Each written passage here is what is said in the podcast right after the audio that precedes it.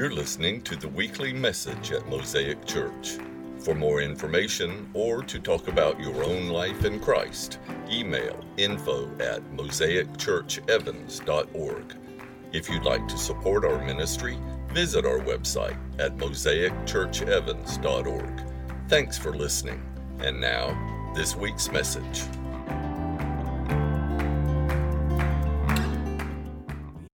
Okay, so my brother tends to be, who's here, by the way.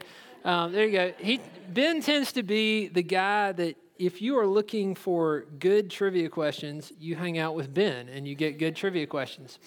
One of the things that he recently told me was that somewhere over the rainbow was almost cut from the Wizard of Oz. Think about that. According to Walter Frisch, the studio thought it showed or slowed up the film too much. But think about what the song does. When you hear somewhere over the rainbow, what is it doing? It's pulling on your heartstrings, right? It's making you to believe that somewhere over the rainbow, life goes from black and white into color. Friends, when we enter into worship, we are seeking the other side of the rainbow, right? We are seeking to find the very presence of God that our hearts deeply long for. And so I want to propose to you today that the other side of the rainbow, to find it, we are to offer a biblical, faith filled sacrifice of worship to the King who chooses us. I'll be read for us 2 Samuel 6, and strangely enough, I think this text really begins to show us what God is looking for in worship. Firstly, notice that the ark appears, um, well, it appears that David is doing a noble task right?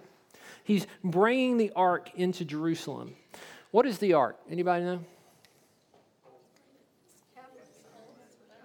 All right, so it's where the Ten Commandments were. Right, it's, it's a wooden chest, it's overlaid with gold, and it has these cherubim on the top. The very top is the mercy seat. And what dwells on the mercy seat? The very presence of God, right?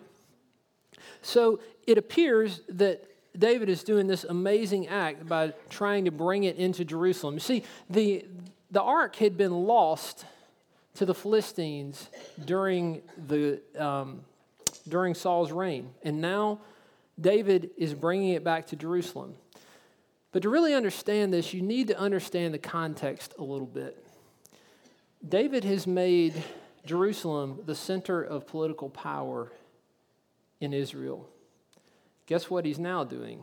He's now making it the center of religious power in Jerusalem. So, what is he doing? He's centralizing both religious and political power in, in Israel, right? Now, this is a fairly common practice in this day. And you need to kind of think about it from ancient world standards. If you were the king, where do you want to put the temple? Right next to your palace. Why? Because, firstly, you want to honor the, the God who has given you all this power, right? But secondly, you want to inhibit political upheaval, right? Political rebellion, because now you hold access to the people's deity. So, is David doing the right thing? Probably. But does he have mixed motivations? Possibly, right?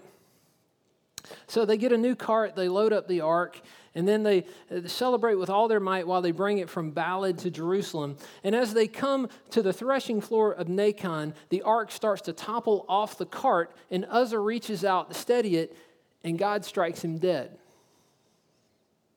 That's a hard story to hear, isn't it? It leaves us with questions. Questions like if God is loving, why does he strike down Uzzah? Right?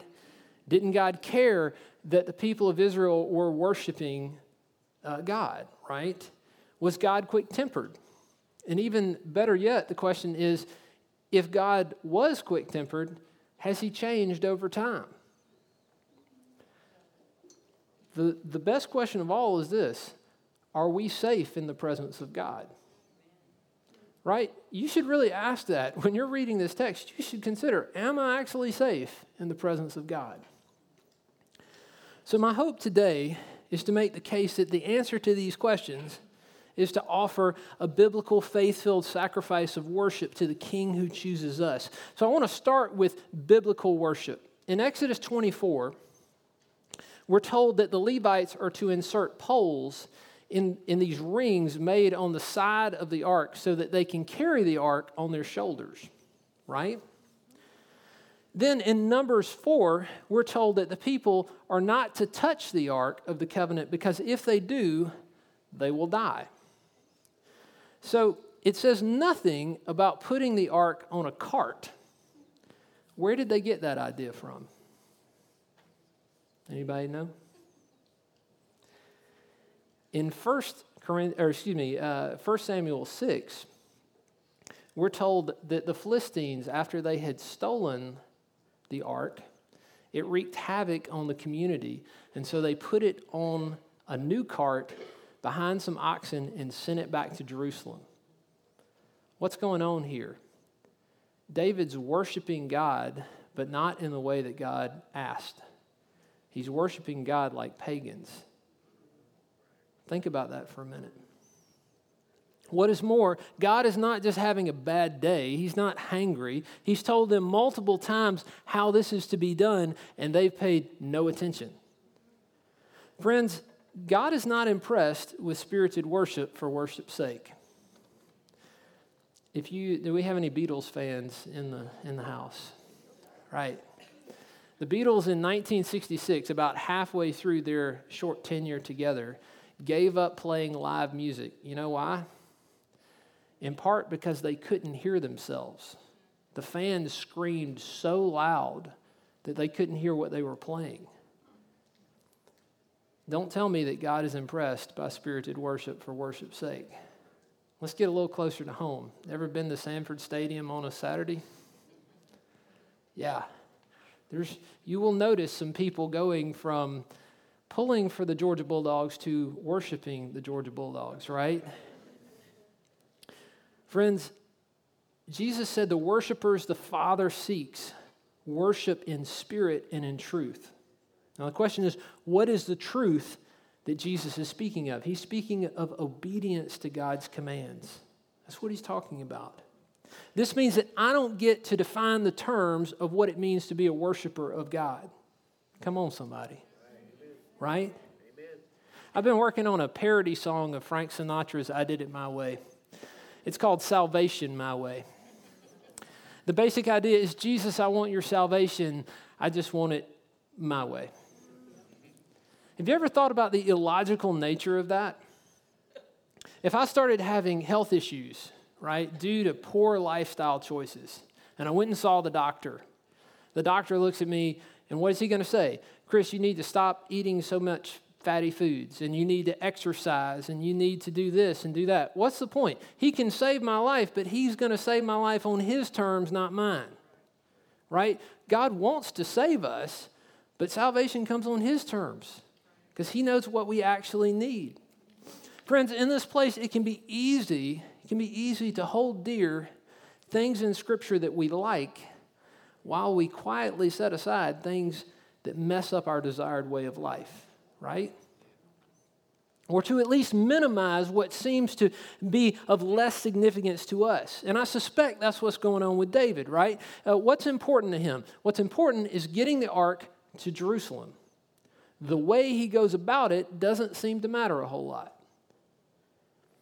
Speaking of this event in First Chronicles, David states, It was because you, the Levites, did not bring it up the first time that our Lord broke out in anger against us, for we did not inquire of him about how to do it in the prescribed way.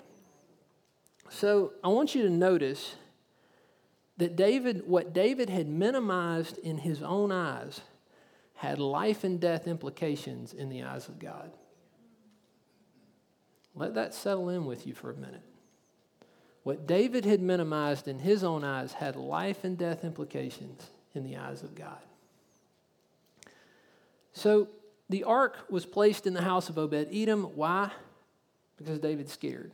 He doesn't want the ark that close to him.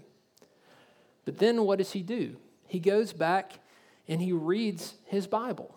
Like if we're paying attention to the, the, the, text in Chronicles, it indicates that he goes back and he reads and he finds out that God actually had a way that he wanted this done.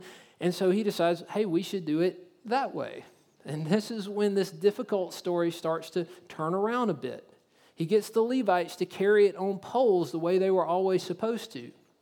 And in addition to biblical worship, he is also worshiping with faith filled worship. After he takes six steps, what do they do? They sacrifice a bull, right? And now, eh, this is presumably not the most expedient way to move the ark from uh, Obed Edom's house into Jerusalem, right? It's messy. It's taking a lot of time. He's wearing a linen ephod. He's dancing before God with all his might. He's acting like God is in his midst with that in mind, I want to talk about faith filled worship for a minute. Imagination gets a bad rap. We tend to think of imagination as make believe, but that's not what imagination is. Imagination is the mind's ability to think in images, right? It's imageation. Now, if what you are imagining does not correspond to reality, then it is indeed make believe. But if it is reality, what you are imagining is actually leading you closer to what is truth, right? That's what imagination is. So think about it like this. Hebrews 11:1 says, "Now faith is the substantiating of things hoped for, the conviction of things not seen." I've said it before, but it's worth repeating. Faith is Blue Bell ice cream in your freezer. Now, I know that some of you thought Carolyn's out this week. I'm not going to learn as much. But you can write that down, and that's, that's worth it right there. Faith is Blue Bell ice cream in your freezer. Think about it like this. So you're sitting on the couch watching TV, and suddenly your mind begins to shift. You think about that container of Blue Bell ice cream in your freezer. And the more you think about it, you, are kind of imagining it in your mind. You begin to imagine what it's like to scoop out some of that ice cream, put it in a bowl. And what are you doing? You're substantiating something in your mind, which is then creating a conviction in your gut, which gets you off the couch and into your kitchen. And suddenly you are taking on about 400 calories that you weren't planning on. Faith is that work, right? So part of faith filled worship is imagining what is actually true. I believe that He inhabits the, the praises of His people, right? I believe that we are seated with Christ in heavenly places. So when I imagine these beliefs in my mind, it moves me closer to what is actually true. And then I begin to act like it, right? So, friends, um, this is when we get up on our feet we start clapping our hands, or, or, maybe we bow our head, or maybe we get down on our knees, maybe we shout hallelujah. Why? Because when the king comes in the room, a passionate response is the only logical response. Amen. Right? Amen. Friends, when Taylor is laid out on the floor, when Tevin is jumping up and down with great excitement, when Julian has his hands out towards heaven, when Matthew Henning is running a lap, guess what they're doing? They're responding with the logic of faith filled worship. I'm not trying to manipulate a response here. I'm simply saying that, like David, our behavior in worship should be consistent with the belief that Jesus is in the room. Why? Because Jesus is in the room, right? But notice I said we are to offer God a sacrifice of worship. What is, what's the sacrifice? Firstly, if we're going to be biblical worshipers, it means we actually spend time in the Bible, right? Which for most of us means a sacrifice of sleep. Secondly, faith filled worship ensures that there will, of course, be people who don't get it, who, wait for it, they judge you. Friends, David was no exception, right? Scripture says that Michal, one of his wives, despised him in her, in her heart. Then, when he comes into the house, he says, uh, or she says, how the king of Israel has distinguished himself today. going around half naked in full view of the slave girls of his servant, as any vulgar fellow would. What is she thinking about? She's thinking about what other people think about him.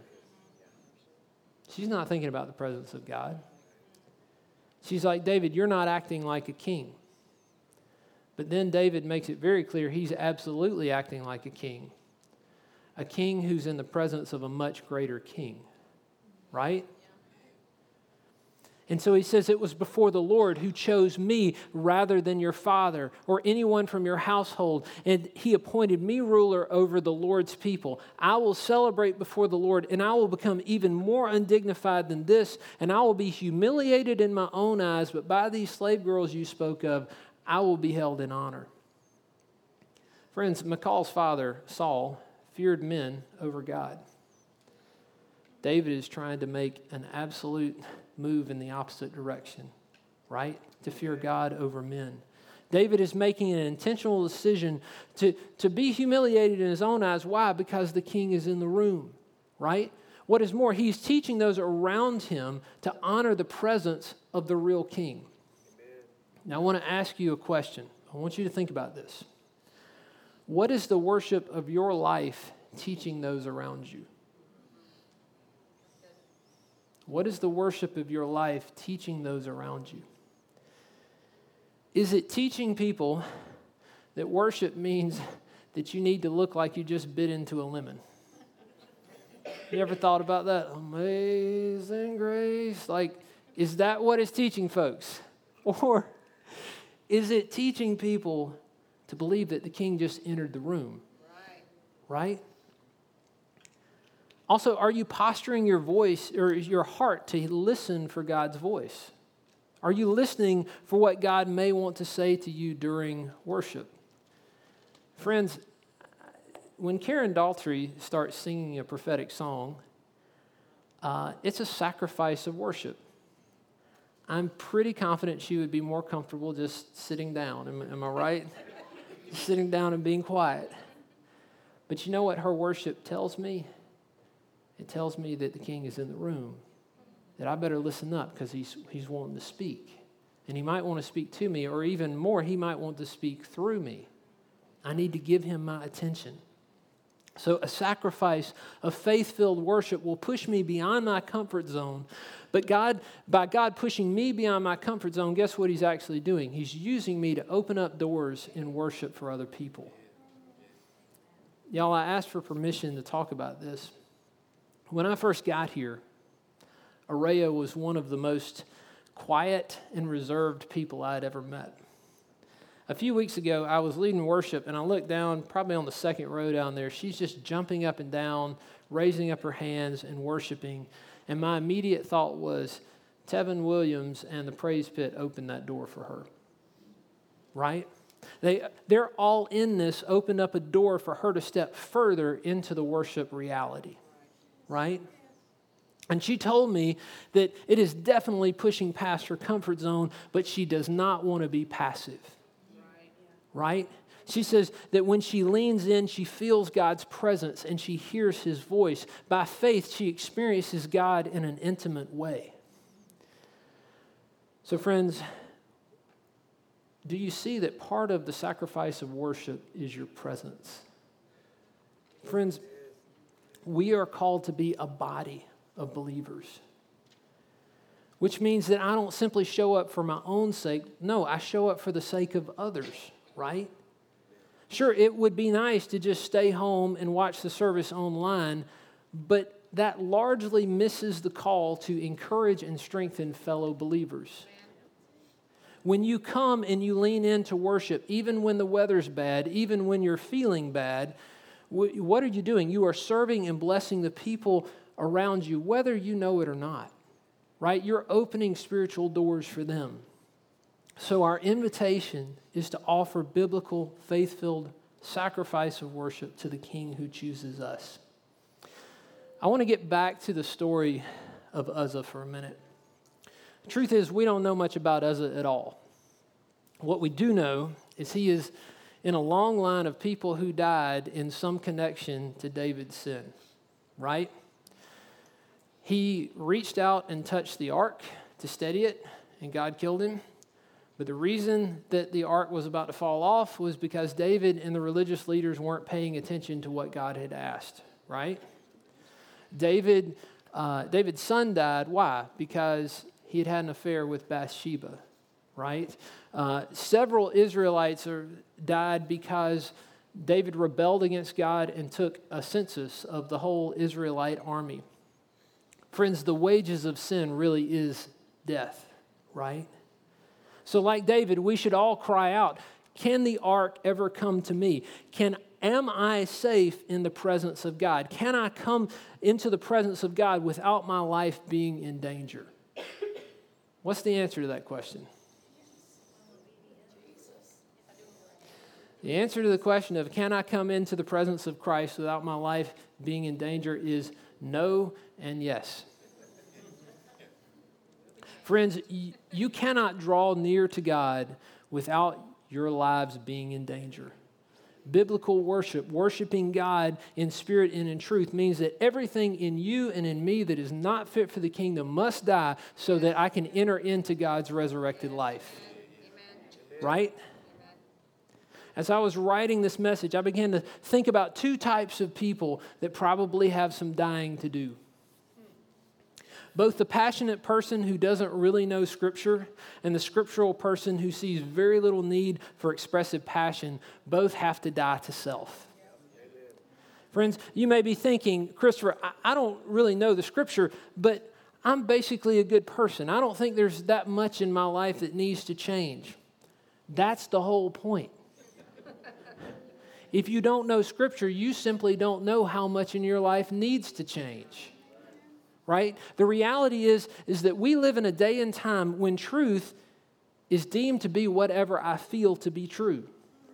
Like the country song says, how can this be wrong when it feels so right? Think for a minute. Go back a decade ago in your life, or two decades ago. Can you really honestly say that everything you felt to be right was right? That everything you felt to be true was actually true. So it might be best to assume that there are aspects of your life that are indeed wrong, even though they feel right. So I want to challenge you start reading Scripture. Join a life group and they'll give you a scripture reading plan. Or, or just read four chapters a day of scripture and underline things that grab your attention. And by this time next year, you will have read the whole thing. And here's the point, guys an amazing thing will happen when you set aside time to read scripture and to pray. What will happen is the Spirit of God will come down. He will begin to work in your heart. He will begin to convict your heart of sin, and suddenly you will find yourself changing, but not by self effort, by grace. That's how it works. You'll find a new desire in yourself, a desire to please God. You'll find yourself wanting to do the right thing, not because it's expedient, but simply because it pleases the heart of the Father. But then there's the person who knows the Scripture, but feels very little need for passionate worship in their life. You may be saying, Christopher, I read the Bible all, you know, every day, and and I live a life that pleases God behind the scenes, firstly, I want to say to you that I am much more impressed by that life than the life that jumps up and down on a Sunday but denies the lordship of Jesus on the other six days of the week. So I want to, excuse me, I want you to hear this as me coming to you as a loving pastor who greatly respects you, but also wants to push you to think about the next step that the Lord might have for you. Friends, ours is an embodied faith, right? Jesus didn't get up on the cross spiritually, he got up on the cross physically, right? When the 24 elders in heaven worship the Lord, Revelation says they fall down before him who sits on the throne and worship him who lives forever and ever. They lay their crowns before the throne. Friends, worshiping God while being physically unengaged will not fly in heaven or the new earth. What is more, it will rob you of heaven now. Right? When I, by grace, when I start to step in and passionately worship King Jesus, by his work of the Holy Spirit, he begins to open me up to experience heaven now. Because what's the centerpiece of heaven? Is King Jesus, right? But let me say this whether you are a passionate person who needs to learn Scripture or a scriptural person who needs to grow in expressive passion, I invite you to take this step from the place of being a people that the King himself has chosen to love. Like David, let your response of worship overflow from an awareness that the God of the universe has looked at you and said, I love that one. I really love this one. Friends, I'm going to paraphrase it a little bit, but Brennan Manning tells a story of a Catholic man who had like seven kids. And one day his friend came over for lunch, and, and the kids weren't around. And his friend looked at uh, the Catholic man. He said, Jim, you've got seven kids. Level with me. Is there one that you like the most? Is there one that you really love the most? And Jim said, Well, of course there's one that I love the most. It's Mary.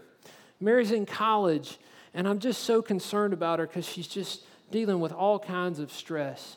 But then the one that I, I really love the most is Sam. Sam's in 12th grade, and I just I pray for him all the time because I see him getting mixed up with the wrong crowd.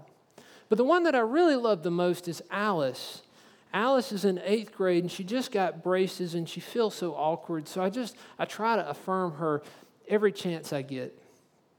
And one by one, the man went through each of his children, talking about how he loved that child the most because he knew what their needs were. He was concerned about their lives, their hearts. Friends, let me say this. You obeying God is not what makes him love you. You obeying him is the right response to a love that he's already freely offering you right? He knows what has hurt you. He knows the pain of your past. He knows the broken places in your life and how they've factored into you being where you are today. So you don't need to change to somehow earn God's love. But if you open your heart to His love and receive it, it will change you. So also, you don't need to put your hands in the air to get God to love you. He knows your past experiences that you've had that's led you to this kind of introverted, reserved nature, but He invites you to more expressive worship because He wants to open you up to His presence, right? He wants you to feel yourself as being in His presence. Like, like Ivy May. I love Ivy May. She's my favorite goddaughter ever. Um, but she'll run up to Tevin and she'll do this. And that is code for Daddy, pick me up. The Father wants you to run to Him like this so that you can say, Daddy, pick me up. I want to be with you, right? As I said earlier, is it safe to enter the presence of God? And the answer is no and yes. We've looked at no. Now let's look at the yes we can enter the presence of God because, unlike David, the real priest king, King Jesus, has made it possible to enter his manifest presence because his body was broken and his blood was poured out for us. Unlike other people dying for David's sin, King Jesus dies for our sins, right? So we're about to have communion. And friends, in the Methodist tradition, we believe that Jesus is really present in communion. So, this is both a great blessing and, frankly, a serious privilege It's only for those who have given their allegiance to Jesus as King. With that in mind, we're going to enter into a time of silent prayer. And I encourage you, if you've never given your life to Jesus as Lord, if you've never surrendered your life, I want you to find Taylor and just let her pray with you. If, on the other hand, you have given your allegiance to Jesus, yeah, our children are coming back in the room. If you have given your allegiance to Jesus as Lord, we're going to enter into a time of silent prayer. And I just ask you, I invite you to anything that needs to be dealt with before the Lord. As the old Baptist preachers used to say, if you need to do business with God, do it. Get your heart right so that you can come to the table in a place and receive the fullness of the blessing of God through it. So, with that in mind, Zach, if you would just cut down the lights, we're just going to enter into a time of silent prayer. So, Lord, we just ask you to hear our prayer.